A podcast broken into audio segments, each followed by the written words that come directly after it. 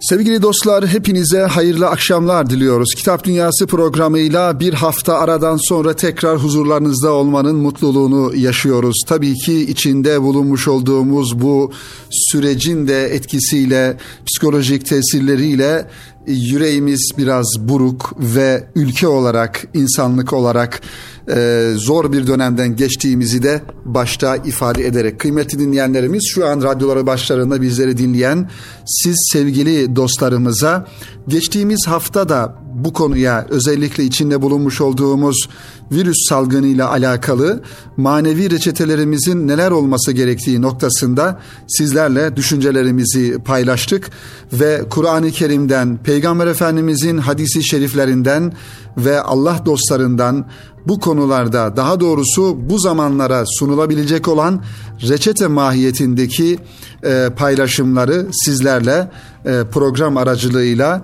e, paylaşmış olduk sevgili dinleyenler.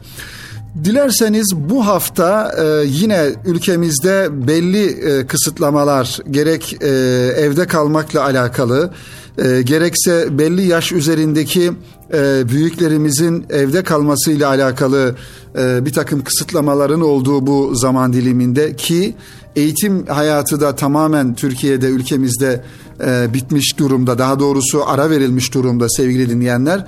Çocuklarımızın e, evlatlarımızın e, evlerde olduğu evlerimizde olduğumuz bu zaman diliminde e, belki evde kalarak özellikle kitapla alakalı neler yapılabilir? E, bu konuda programımızın birinci bölümünde bu konuda sizlerle düşüncelerimizi e, paylaşmak istiyoruz sevgili dinleyenler. Belki sosyal medya aracılığıyla bazı insanlar e, evde kalıp e, neler yaptıklarını e, sosyal medya aracılığıyla e, paylaşsalar da işin doğrusu başka zamanlarda bize model olmayacak olan e, tiplerin, karakterlerin, insanların e, bu zor dönemde yine bize model olmamaları gerektiğinin altını çizmek gerekiyor. Toplumu yönlendiren sevgili dinleyenler, toplumu yönlendiren, e, topluma model olarak sunulan ya da topluma örnek olduğu iddia edilen tiplerin bu zamanlarda yine meydana çıkması, efendim ön plana çıkması, e, televizyon ekranlarına çıkması, sosyal medya aracılığıyla e, bir takım e, örnekler ortaya sunması şüphesiz bizim örneğimiz olmaması gerektiğini e, düşünüyorum. E, biz Müslümanlar olarak sevgili dinleyenler, Müslümanlar olarak e, aslında Müslümanın boş zamanı diye bir e, tanımı da tırnak içerisinde ayrıca düşünmek lazım ki Müslümanın boş zamanı diye bir zaman dilimi yoktur. Olmaması gerekiyor. Neden? Çünkü Rabbimiz İnşirah suresinde فَاِذَا فَرَغْتَ فَانْصَبْ ve ila rabbike fergab buyuruyor.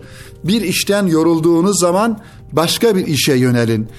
Dolayısıyla bir Müslümanın dinlenme tarzı, dinlenme usulü de malayani bir şekilde, boş bir şekilde zamanını heder etmesi şeklinde değil, bir işten yorulduğu zaman başka bir işle, başka bir iş yaparak e, dinlenmesi şeklinde olması gerekiyor.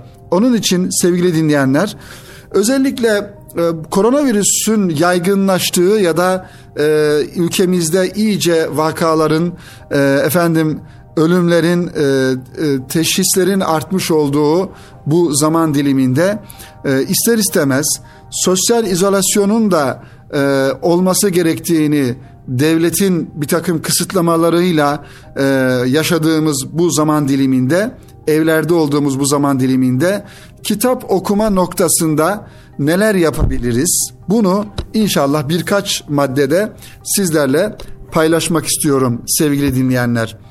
Belki e, tüketim anlamında e, evlerde kalarak e, tüketimimize, yediğimize, içtiğimize e, çok daha dikkat etmemiz gereken bir zaman dilimi olduğunu e, ifade etmek lazım. Şüphesiz biz bu konunun uzmanı değiliz. Yani bir diyetisyen değiliz ya da bir e, tıp alanında e, söyleyeceğimiz herhangi bir şey yok. Bunu zaten ehli olan insanlar yeteri kadar televizyon ekranlarında, haberlerde söylüyorlar.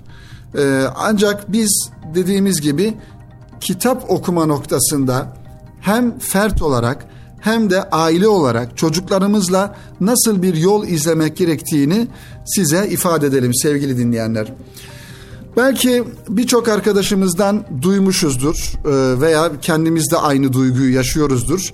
E, çok zamandan beri okumak istediğim fakat bir türlü zaman bulamadığım e, diye başlayan cümlelerle bu zaman diliminde şu kitabı da okumam gerekiyordu ama okuyamadım şimdiye kadar o zaman okuyayım gibi düşüncelere sahip olabiliriz. Ancak Burada şöyle bir sıralama yapmak gerekir diye düşünüyorum sevgili dinleyenler.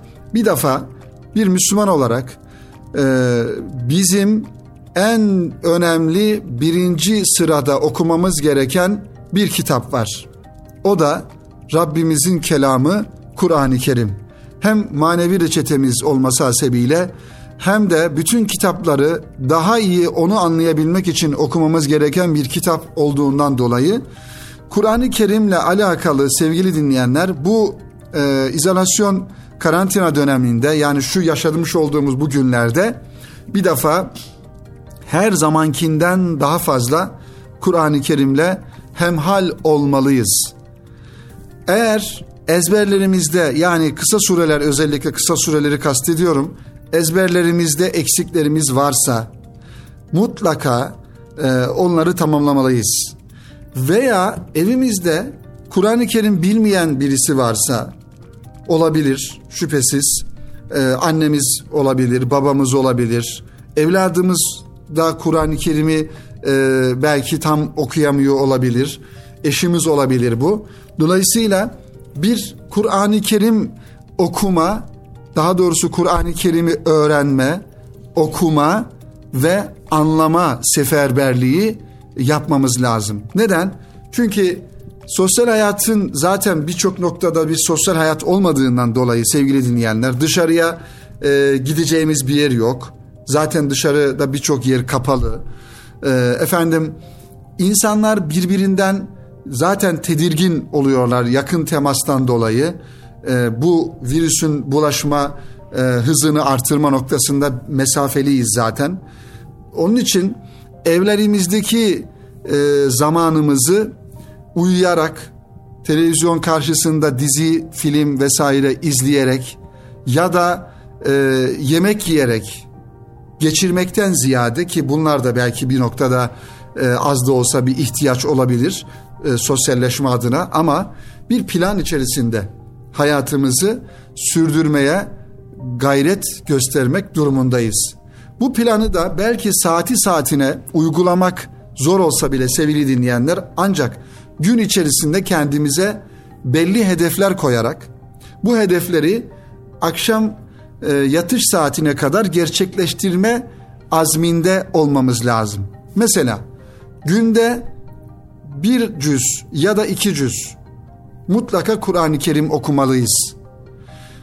Bunu yapabiliyorsak ev ahalisiyle beraber bizim kendimiz okuyabiliyorsak kendimiz okuyup onların dinleyeceği şekilde bunu yapmalı.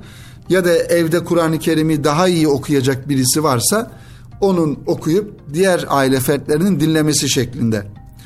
Mutlaka mutlaka ama mutlaka çocuklarımız varsa evde çocuklarımızla beraber Kur'an-ı Kerim'den e, yine yarım cüz, bir cüz meal okuma programı yapabiliriz sevgili dinleyenler. Bunu her gün e, mütemadiyen yapabiliriz.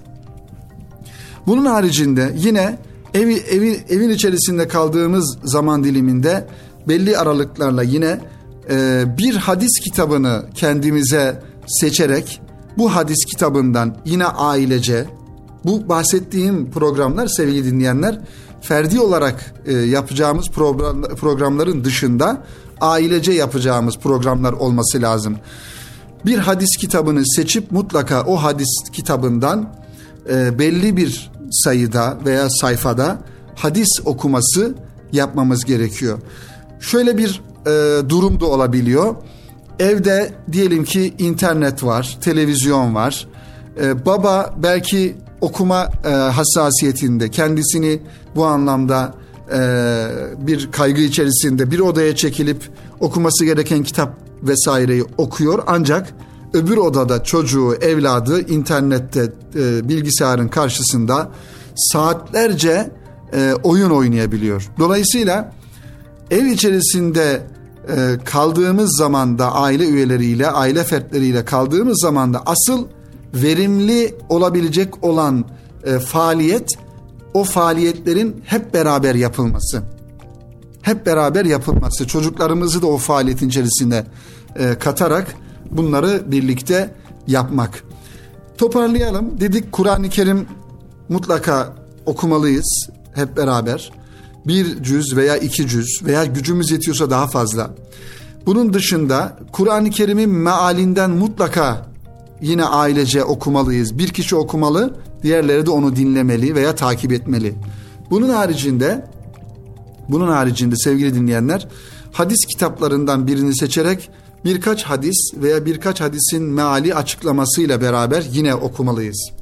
Bunun haricinde evde tabii ki belli bir zaman sonra e, sosyal izolasyon olduğundan dolayı konuşacak şeylerimiz de belki e, sınırlı kalıyor veya tükeniyor. E, bunun e, daha bir, bir takım olumsuz sonuçları da olabiliyor. O yüzden mutlaka e, çocuklarımızdan çocuklarımıza görev vererek, vazife vererek çocuklarımıza sevgili dinleyenler e, onlara sesli bir takım bazı kitapları sesli bir şekilde okumalarını ve bizim de onları dinlememizi gerekirse konuşma bozukluklarını e, giderici e, ikazlarda bulunarak böyle bir verimli bir faaliyet e, yapabiliriz. E, Kur'an-ı Kerim'in Rabbimizin bize koymuş olduğu ölçü her zaman geçerli. Sadece e, sosyal hayatın normal olduğu zamanlarda değil, karantinada olduğumuz zamanlar, izolasyonda olduğumuz zamanlar, efendim dışarı çıkma yasağının olduğu zamanlarda her zaman ölçüler bizim için geçerli. Bundan dolayı Rabbimiz ne buyuruyor? O müminler ki boş şeylerden yüz çevirirler. Malayaniden, boş konuşmaktan yüz çevirirler. Nasıl olsa zamanımız çok fazla, nasıl olsa evdeyiz, nasıl olsa e, çok zaman var diyerek e, zamanımızı boş işlerle, boş şeylerle geçirmemek gerektiğinin e, altını çiziyorum sevgili dinleyenler. Tabii bir diğer okunması gereken sevgili dostlar, okunması gereken kitapların başında da bir Müslüman olarak e, Kur'an-ı Kerim dedik, hadis kitabı dedik ve arkasından mutlaka bir bu dönemde bir ilmihal kitabı okuyarak şöyle ilmihal bilgilerimizi yeniden gözden geçirmeli. Efendim e, ailemizle beraber bunları belki e, onlara da bunları aktarmalı. Çünkü insan e, hakikaten ilmihal konuları namazla ilgili, abdestle ilgili, zekat, hac vesaire ile ilgili, e, mahremiyetle ilgili her neyse belki bildiği zannetti, bildiğini zannettiği konuları yeniden bir ilmihal kitabından okuması e, çok çok faydalı olur diye e, düşünüyorum sevgili dinleyenler. Ancak şöyle bir hataya düşülüyor onu da ifade edelim. Özellikle WhatsApp gruplarında sosyal medya dediğimiz e, unsurlara boğularak ve WhatsApp gruplarında karşılıklı işte videolar göndererek efendim e, komik videolar göndererek vesaire bunlarla e, zamanımızı heder etmememiz gerektiğini bu zaman diliminde adeta evlerimizi bir okula, bir eğitim yuvasına e, çevirmek ve bu e, zaman diliminden böyle bir durumundan durumdan bir Müslüman olarak en kazançlı şekilde e, çıkmak herhalde her birimizin görevidir diye düşünüyorum ki anneler babalar olarak bizler çocuklarımızdan sorumlu olan insanlar olarak e, bu faaliyetleri beraber e, yapmak durumundayız. Yani anne bir tarafta e, telefon elinde, e, WhatsApp'ta, efendim sosyal medyada, baba televizyon karşısında, haberlerde, zaten haberlerde bitmez, tükenmez. E, her taraf haber dolu maalesef. E, dolayısıyla e, çocuklar da hadi siz gidin şunu yapın, şu kitabı okuyun, şöyle yapın, böyle yapın demekle olmaz. Her şeyi bir kenara bırakarak aile fertlerimizle beraber o yapılması gereken faaliyetleri gün içerisinde bir plan çerçevesinde. Mesela namazları cemaatli kılabiliriz ev içerisinde sevgili dinleyenler. Namazlar e, aile üyelerimizle beraber cemaatle kılınabilir. Namaza, namazlar noktasında problemi olan çocuklarımız varsa evde olduğumuz bu zaman diliminde çocuklarımızı namaza alıştırma noktasında biraz daha hassasiyet gösterebiliriz. Bu da bir bunu da bir fırsat olarak değerlendirmek gerekir diye e, düşünüyorum sevgili dinleyenler. Programımızın bu e, birinci bölümünde karantina günlerinde virüs salgınından dolayı evde olduğumuz bu günlerde ev içerisinde kitap okuma adına neler yapabiliriz? E, kısaca e, acizane sizlere tavsiyelerimizi e, ifade etmeye çalıştık sevgili dinleyenler programımızın birinci bölümünde. Şimdi kısa bir ara verelim kıymetli dostlar. Aranın ardından vefatının 60. yılında merhum Bediüzzaman Said Nursi ile alakalı bir takdimimiz olacak. İnşallah e, kısa aradan sonra kaldığımız yerden devam edeceğiz sevgili dinleyenler. Sevgili dinleyenler tekrar huzurlarınızdayız. Kitap Dünyası programının ikinci bölümünde kaldığımız yerden devam ediyoruz. Evet, ülkemizde ve dünyada olağanüstü bir e, durumdan söz ediyoruz. E, ve tabii ki bu manada ülkemizde e, vefat eden, bu virüs salgınından dolayı vefat eden e, kardeşlerimize Cenab-ı Hak'tan rahmet diliyoruz ve yakınlarına da sabırlar diliyoruz kıymeti dinleyenler. Ve tabii ki e, en çok duaya, istiğfara, tövbeye sarılmamız gereken bir zaman dilimi olduğunu ifade ediyor. Her zamankinden çok daha fazla mübarek üç aylar içerisinde Ramazan ayının yaklaştığı bu güzel zaman diliminde Müslüman olarak tek dayanağımız ve tek güvendiğimiz yegane e, noktanın, yegane gücün Rabbimiz olduğunu, Rabbimizin kudreti olduğunu bütün tedbirleri aldıktan sonra e, bunun da farkında olduğumuzu ifade etmek istiyoruz. Efendim vefatının 60. yıl döneminde yılında Bediüzzaman Said Nursi. Evet 23 Mart 1960 yılında vefat eden merhum Said Nursi Hazretleri ile alakalı bir takdimimiz olacağını söyledik. Programımızın ikinci bölümünü de inşallah buna ayırmış olacağız. Hemen takdime geçmeden sevgili dinleyenler şunu ifade etmek lazım ki Bediüzzaman Hazretleri yaşamış olduğu zaman diliminde zaman diliminde büyük etkileri olmuş ve daha sonrasına da etkileri olmuş büyük bir İslam alimidir. Dolayısıyla bu zatın hiçbir kimseye, herhangi bir gruba, herhangi bir e, kliye e, ait olmadığını ve e, birilerinin daha doğrusu birilerinin e, insanı olmadığını, bütün e, Müslümanların, bütün e, ülkemizin bir değeri olduğunun altını çizmek lazım. E, ve bu ifadelerimizi de bu bağlamda değerlendirmek lazım. Bediüzzaman Said Nursi Hazreti Peygamber Efendimizin ecel gelmeden önce vasiyette bulunma sünnetine uygun olarak ilk vasiyetini Ocak 1948 yılında Emirdağ'da yazdı. Bizzat kaleme aldığı bu vasiyetinde şahsi eşyalarını ve kendisine ait Risale-i Nur nusalarını talebelerinden bir heyete miras bıraktı. Tarih 23 Mart 1960. Urfa'daki İpek Palace Oteli'nin 3. katında 27 numaralı odada sabaha karşı 3 devir yaşamış bahtiyar bir ihtiyar son nefesini verir.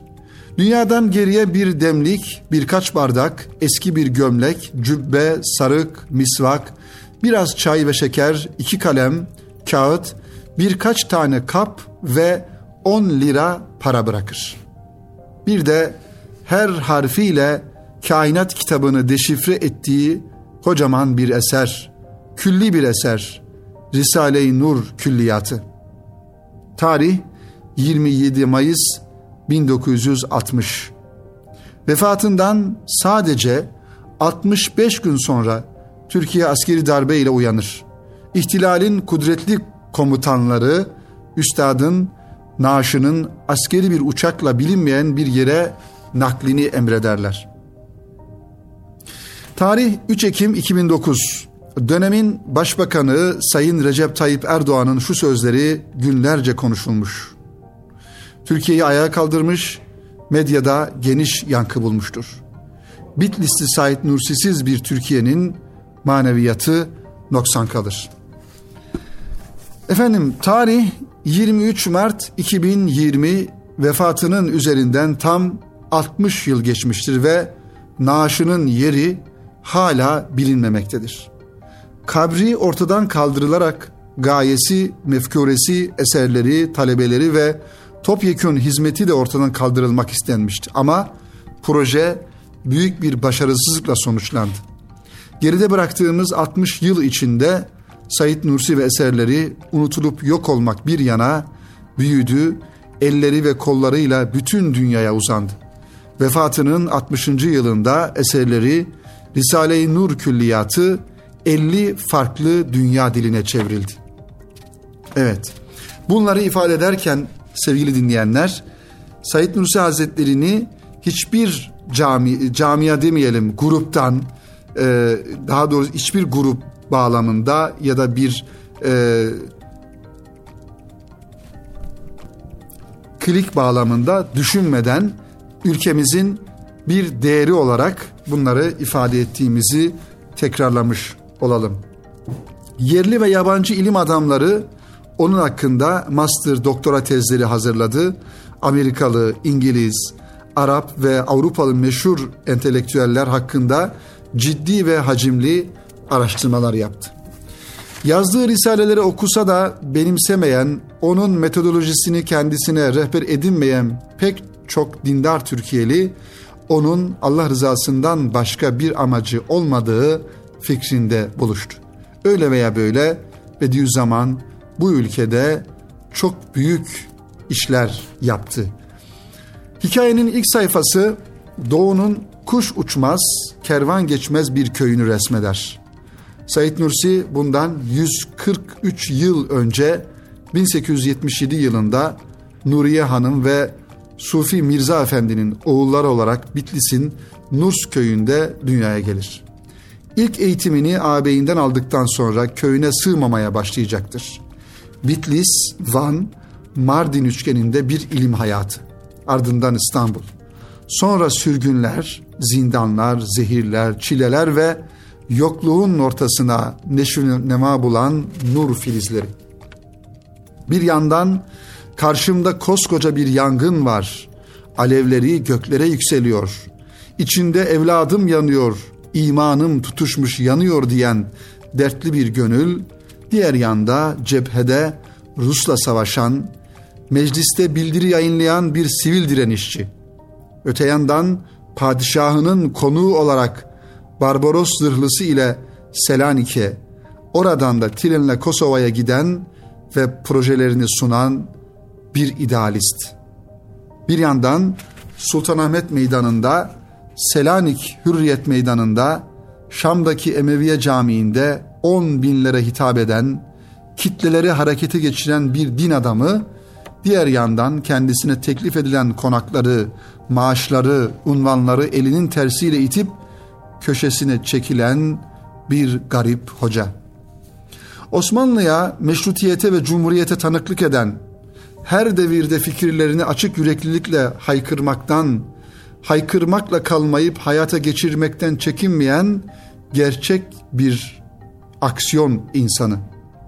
Sürgün gönderildiği Barla'da yaz kardeşim diyerek ilk Nur Risalesini yazdıran, yazdıklarıyla iman hizmetini kalpten kalbe aşılayan rehber bir adam. Nüfustaki adı Muhammed Said Okur. Namı diğer Seyda Bediüzzaman Said Nursi. 27 Mayıs 1960 ihtilali ile Demokrat Parti hükümeti yasada mahkemelerinde tarihinin en karanlık günlerini yaşar. Türkiye Birlik Komitesi idaresi altındadır. Cumhurbaşkanı Cemal Gürsel, Başbakanlık Müsteşarı Albay Alparslan Türkeş ve İçişleri Bakanı İhsan Kızıloğlu yönetimin o zamanki muktedirleri.